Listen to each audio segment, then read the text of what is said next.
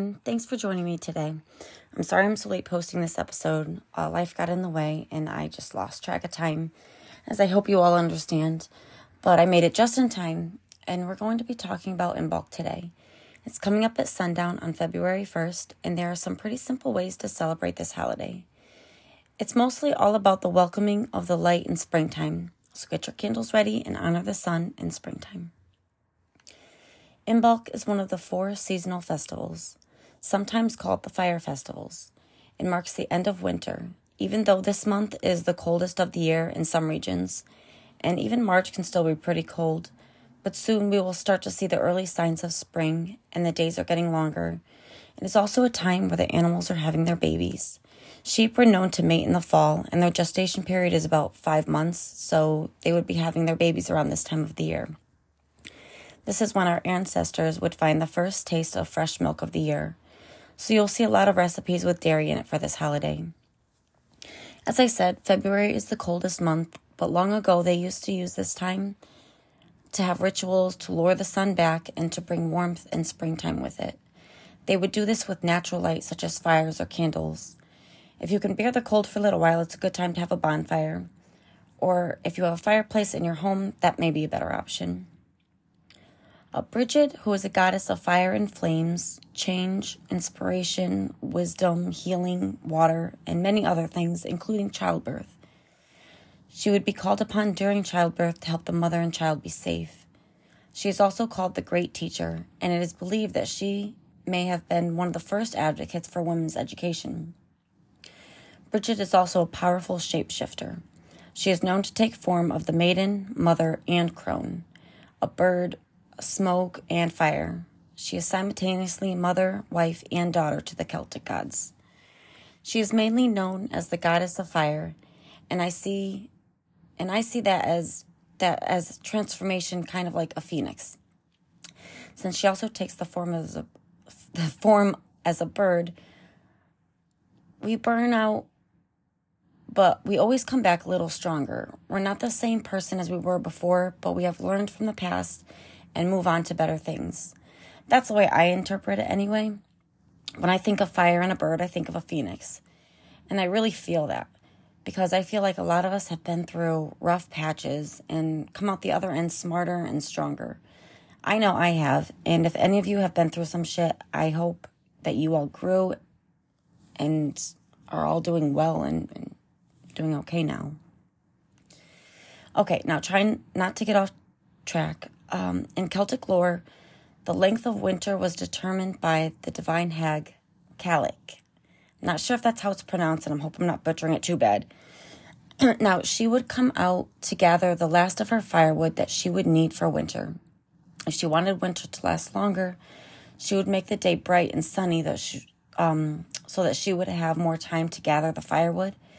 But if she wanted an early spring, she would sleep in and she would make the day rainy or cloudy. And this is this way the people would know that um, that spring was coming early.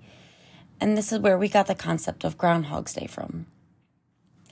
Uh, this is also a great time to get your cleaning done cleanse your home like an early spring cleaning. Maybe declutter thoroughly clean one room a week uh, whatever pace is good for you. Remove the dust and negativity from your home Long ago, this is when they would open up their doors after being cooped up all winter, with the fire constantly burning, and they would sweep out all the ashes from the long winter fire. Um, it's not only a great time to clean your home, but clean your mind as well. Do some meditation or whatever you do to calm your mind. If you're a gardener, it would be um, now would be the time to plant some seeds indoors to get an early start on your garden as well. Um, corn husk dolls are used to represent the crone aspect of Bridget during the harvest, but on Imbolc, they use it to represent the maiden aspect of her, since now she has moved into her maiden phase and is no longer in her crone form. I haven't made one yet, but they look fun and easy. And if you're looking for a crafty decoration, um, so that's something I'm, I think I'm going to be trying soon too. A Bridget's cross was traditionally made just before Imbolc, and they were placed outside your front door in hopes that Bridget would bless them. Um, they were hung up in their homes, usually near the outside doors to protect their homes. It's also said that they protect your homes from lightning and sickness. If you decide to make one and are using dried straw or wheat stems, make sure you soak them overnight so they don't break when you're bending them. This was fun and easy to make, and I posted mine on Instagram if you want to take a look.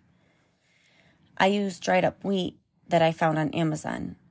Uh, you can find easy instructional videos online too. Bridget's bed is another way you can decorate. This bed could be used to welcome Bridget into your home and ask for her blessings. You can place a corn husk doll in the bed with a symbol of male fertility, like a wand or a stick. They would use this to symbolize the union between the male and female fertile energies. This was placed in the home's fireplace among the ashes, and if it looked as though it was disturbed in the morning, it was considered a good omen. Um, you can also place one on your altar, and if you would rather, you can place your crystals in it, or even like three battery candles to represent her as the maiden, mother, and crone phase. Um, if you're into crystals, some crystals you can put out for Imbolc would be uh, selenite, milky quartz, clear quartz, amethyst, um, cornelian, fluorite, green aventurine, and rose quartz, to name a few. I'll look for stones that show light breaking through the darkness. This represents this time of year so well, as we are welcoming more light into our lives, whether it be solar light or metaphorical light. Uh, if you're able to light candles, red, green, and white are great colors to burn. Red is for fire, green is for the earth, and white for purification.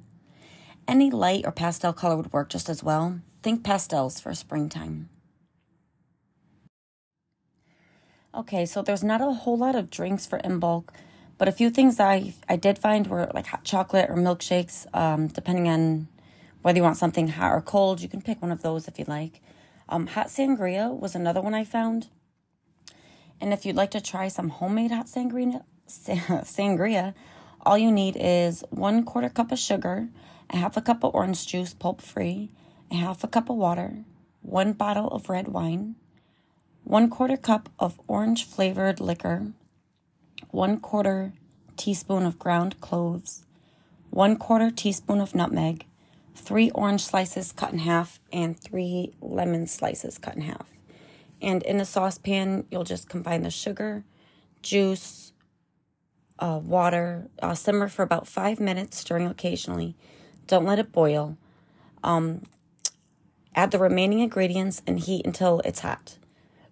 That should take about three minutes. Remove the orange and lemon slices and serve in mugs and toast to your health and happiness. For food, most of the food items, um, it's all dairy. So if you love cheese, milk, and yogurt, you're golden. You can make milkshakes, um, arrange a cheese board, whatever you like.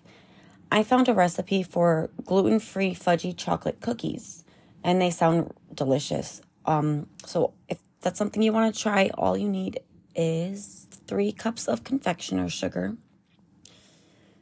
three quarter cup of unsweetened cocoa powder, one quarter teaspoon of salt, three egg whites, one teaspoon of vanilla, one and a half cups of semi sweet or dark chocolate chips. And if you'd like to add one cup of walnuts, you can. And you can also add uh, flaked sea salt um, if you like. Just preheat the oven to 350 degrees. In a large bowl, you'll blend the confectioner sugar, cocoa powder, and salt. Not the sea salt, that's for later. Add the egg whites and vanilla and stir until thoroughly combined. Fold in the chocolate chips and walnuts if you like them. and chill for at least 30 minutes, but two to three hours is better. Uh, to bake, just drop large spoonfuls onto parchment paper if you're cooking or your cooking sheet. And bake for 11 to 15 minutes just until the edges begin to crack. The cookies will be very soft. So, this is when you would sprinkle on the sea salt if you'd like. Cool for 30 minutes on the baking sheets and then um, remove them to wire racks if you have them. I haven't tried these yet, but I plan on making them on the first, and I'll post pictures if they come out good and I'll let you know how they turn out. okay, uh, let's see. So for the ritual, this is something you can prepare a little ahead of time. Um, I know it's getting late it's really close, but um, it shouldn't take you too long. Uh, this is an awakening ritual, and I've made this and it comes out really cute. Um, you can make a candle poppet to represent yourself, and this is to help you get out of that seasonal winter depression that a lot of us know all too well. You'll just need um, beeswax or soy wax flakes. You melt them into like a gingerbread cookie cutter or a silicone mold uh, to make it look like a person. Just try to make it at least about an inch thick. You'll also need a tea light wick, some dried peppermint, mugwort, and yarrow. And you can add a bit of your hair, fingernail spit, a thread from your clothes, or a paper with your name on it just to tie you into the puppet. and um, you'll need two clear quartz crystal chips to place in your poppet as eyes. Melt everything together and gently pour it into your mold after it cools a little bit. Um, let it cool a little bit more after that.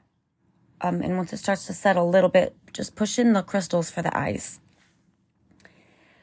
Um, on the evening of Imbolc, after performing a cleansing or purification ritual of your choice, hold your puppet in your dominant hand and say, um, You now come awake in the mortal realm, and I and I alone control you.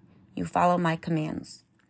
Place it on your altar and light the wick, and you can chant something like, Awaken my magic, awaken my spirit. After the candle burns out and the wick is cooled, you can place it under your bed for protection until next Imbolc, or you can use it throughout the year if you'd like. Uh, when you're all done with it, you can hold it in your non dominant hand and say, You and I are no longer one. Our bind has been severed. And bury it somewhere safe or lock it away where no one can touch it. Just make sure no one else finds it. I want to try and make something like this, but out of resin and put it under my mattress for a more permanent poppet or talisman. Um, I think it might be something I can put on my altar as well. I just haven't gotten around to buying the resin yet. But when I do when I do do that, um, I'll post that as well. um, so yeah, this was a really shorter episode. Um, Imbolc is pretty simple holiday that you can celebrate with your loved ones, or just connect, just connect to the earth. Um, I hope you all stay safe and warm for the rest of the winter, and I'm hoping for an early spring. But the forecast here looks like it will be a beautiful day so far. Um, so it looks like it's, it might be a long winter. Uh, thank you so much for listening today. And if you want to find me on social media, I am on Facebook under Wheel of the Year. I am also on Instagram as wheel underscore of underscore the underscore year underscore beauty. They both have the same cover cover photo uh, to make it easy to find. And please, if you have any questions or suggestions about anything else you would like me to talk about, write to me in my Facebook group. Happy Imbolc, and I will talk to you all in March for Ostara. Bye.